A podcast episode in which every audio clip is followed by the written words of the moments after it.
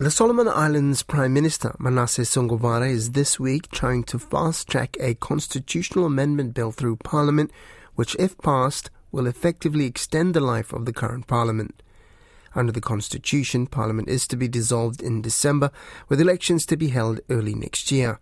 But Mr. Sogavare says holding the national election next year as scheduled will put too much of a strain on government coffers, given the country is also preparing to host the 2023 Pacific Games. The Constitution Amendment Bill 2022 had its first reading in Parliament on Tuesday, with a third and fourth reading expected later this week.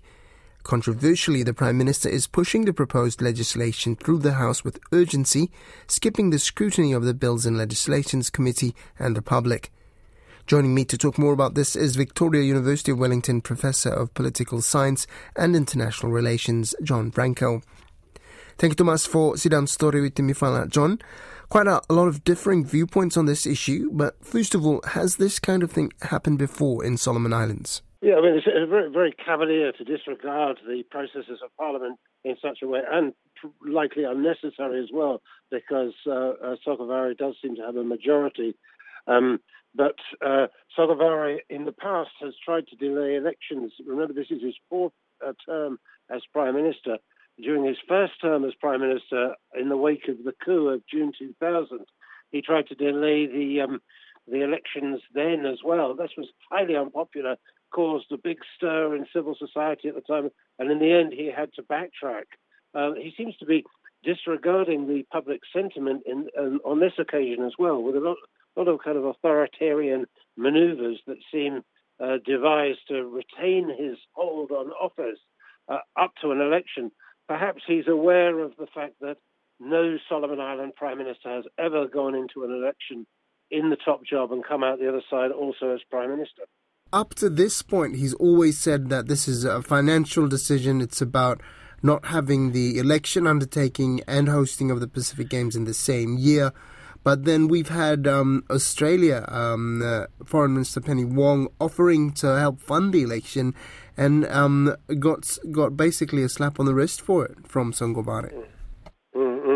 Well, yeah, I mean, the, the, South Pacific Games is of secondary importance compared to the general election. People in the Solomon Islands only get a chance to change their governments every four years, and they cherish that opportunity.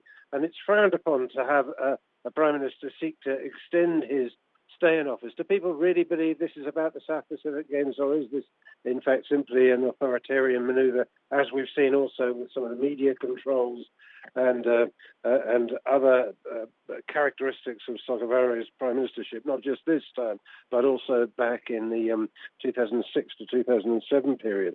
And uh, as regards Australian and New Zealand funding of general elections, let's remember that during the RAMSI era, um, the, there was a lot of electoral support. Australia and New Zealand have supported Solomon Island elections for, for years, and their resource personnel have been very critical for the conduct of those elections. Yes, it's a larger level of funding Penny Wong is suggesting this time around, but it's not a, a novel move. I suppose the, the truth is, though, that um, that, that Sogavare is very sensitive to the fact that because of his uh, um, the, the, security deal with the Chinese, which has Australia extremely worried. Uh, he's aware of the fact that both Canberra and Wellington would like to see the back of him. Now, also, um, uh, the the issue of anything contentious going to Parliament is always a worry in, in Solomon Islands. Just last year, we saw massive riots and the burning of um, mm. half of town, pretty much. And we, have mm-hmm. seen a, a, statement from the the Solomon Islands Chamber of Commerce this week calling for mm. calm and for citizens not to, to take things into their own hands. Uh, what, what's your view on the on the security situation around these things as well? Mm. Yeah, well, uh, it's rare for um, rioting to happen around uh, the passage of legislation in the Solomon Islands. It's usually around prime ministerial elections or no confidence votes uh, that these kind of tensions get unleashed. Um, a lot, remember, a lot of the population of urban Honiara, particularly eastern Honiara, is uh, uh, Malaitan in origin, and uh, well, and Sogavare used to be strongly supported by uh, as a a, nas- a, strong nationalist leader. If you think back to 2006, but now he seems to have completely lost that support and uh, antagonism from Malaitans, particularly against the, the deal with China, uh, an antagonism against the diplomatic switch from Taiwan to China seems particularly acute on the island of Malaita.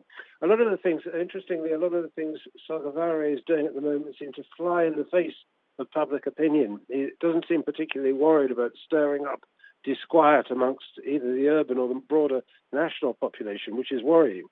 Uh, and just just returning to your earlier um, point about the the Solomon Islands prime ministers not not surviving.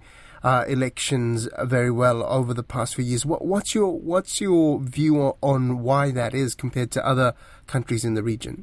Well, I, I think Solomon Island politicians have long tried to use the uh, resources of state to uh, secure their positions.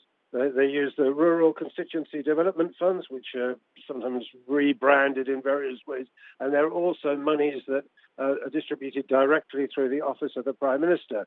China has taken over Taiwanese funding of the uh, rural constituency development funds, and they're also uh, funding payments through the prime minister's office. And there'll be lots of other perks that are being offered to uh, Solomon Island pro-government MPs as well that don't reach the uh, uh, public news. It's clear that Sogavare's majority has been closely linked to that Chinese money.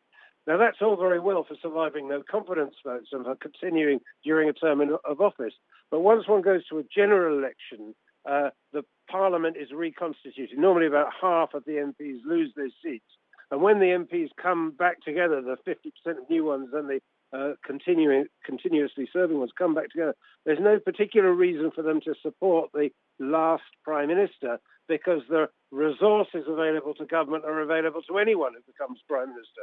So it becomes a bit of a free for all. Unlike neighbouring Papua New Guinea, where prime ministers have managed to uh, cement their hold on office and go into elections and come out in the top job. In the Solomon Islands, they've never been able to do this at any any election whatsoever.